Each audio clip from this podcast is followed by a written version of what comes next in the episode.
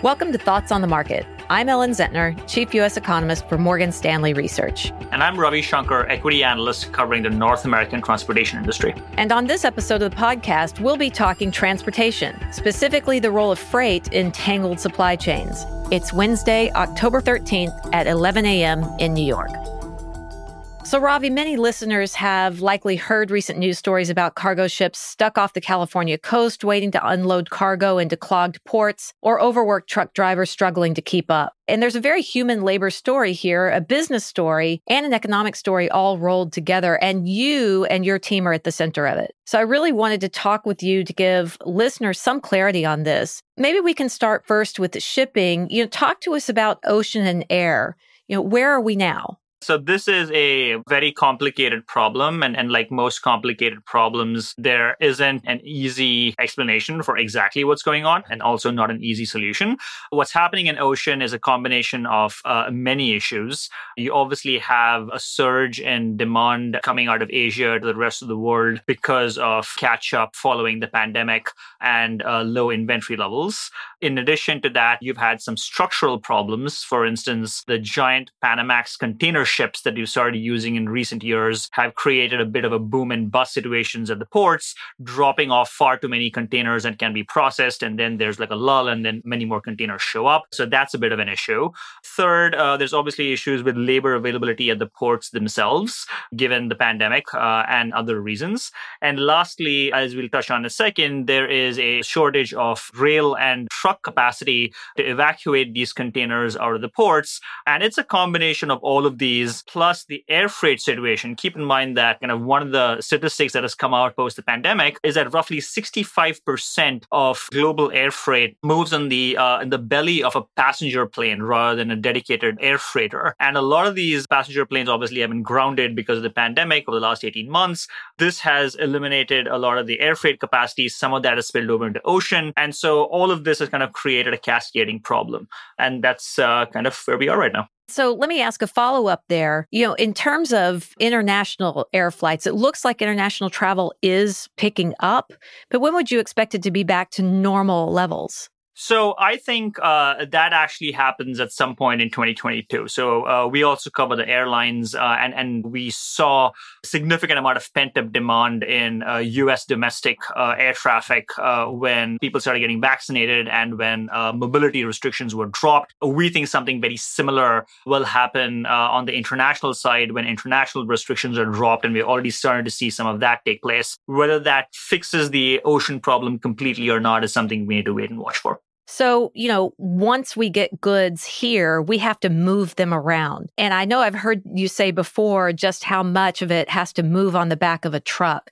So let's talk about the trucking industry. You know, there's been some structural and labor issues there, but that's even before the pandemic, right? that is even before the pandemic. And you and I collaborated to write a pretty uh, in-depth piece as early as uh, December 2019. We revisited that last year, there are a bunch of new regulations that have gone into place in the trucking industry over the last few years. It's no coincidence that we've had two of the tightest truck market in, in history in the last three years. And uh, these factors, whether it's the ELD mandate in 2018, the driver drug and alcohol clearinghouse uh, in 2020, some of the insurance issues that the industry has seen over the last year, those have really created a structural tightness in the truck industry. The pandemic made things a lot worse it pushed some driver capacity temporarily, maybe even permanently out of the marketplace. The driving schools were largely closed uh, for the last 18 months. And so that limited the influx of new drivers into the space.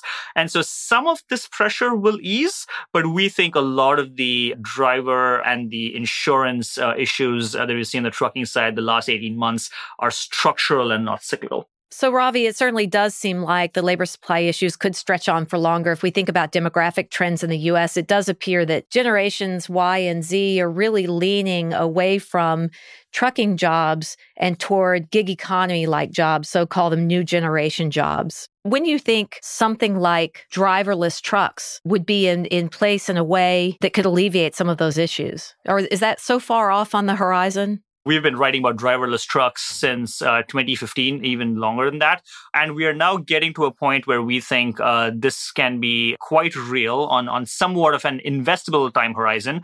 We think uh, the first level four autonomous trucks uh, will be ready for commercial use uh, by the end of 2023 or early 2024.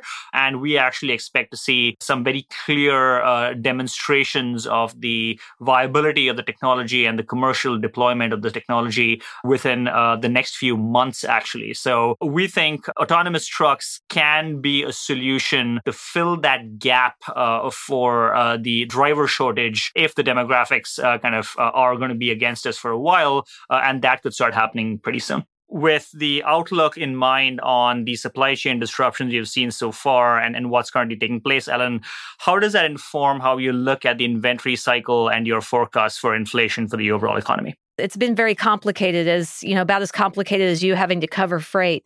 You know i think about the relationship that we have with our equity analysts across the firm. You know these conversations i have with you are extremely important because it gives me a view of uh, when can we get goods to where they need to go. So the inventory cycle has been delayed. There are many sectors that are running below normal inventory to sales ratios.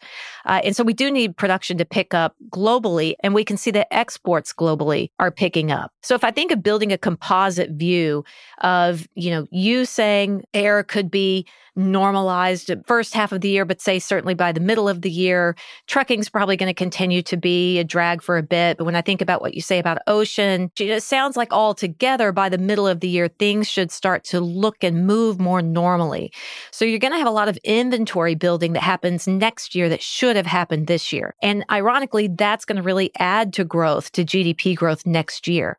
Now, all of this taking longer to normalize means that inflation pressures due to supply chain bottlenecks and COVID related pressures are going to remain higher for longer. All that's going to start to get alleviated around the middle of the year, but it means that we have to wait longer. And so that's how I'm thinking about it in terms of the inventory cycle and inflation. You know, it's going to support inventory building next year, but it's going to keep inflation elevated for longer. Right. So looks like light at the end of the tunnel by middle of next year, but a tricky few months still to navigate. Uh, obviously, the the biggest uh, thing to look forward to in the next couple of months, I think, is uh, is holiday season. And I know that in the transportation and, and supply chain world, uh, everyone is working overtime to make sure that Christmas isn't canceled. What do you think uh, Christmas season means for uh, retailers and the broader economy? Yes, I think our retail team is is pretty constructive on the consumer, as are we.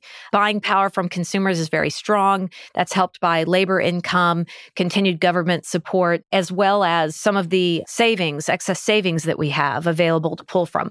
But the goods have to be there as well. We know that shelves are going to be lighter, let's put it this way, this season than normal. You know, I've heard media reports crying out, you know, do your holiday shopping now. I've heard reports of big retailers using their own ship ships to transport goods here. Although you would sit there and tell them, yeah, but who's going to unload it for you when it gets here?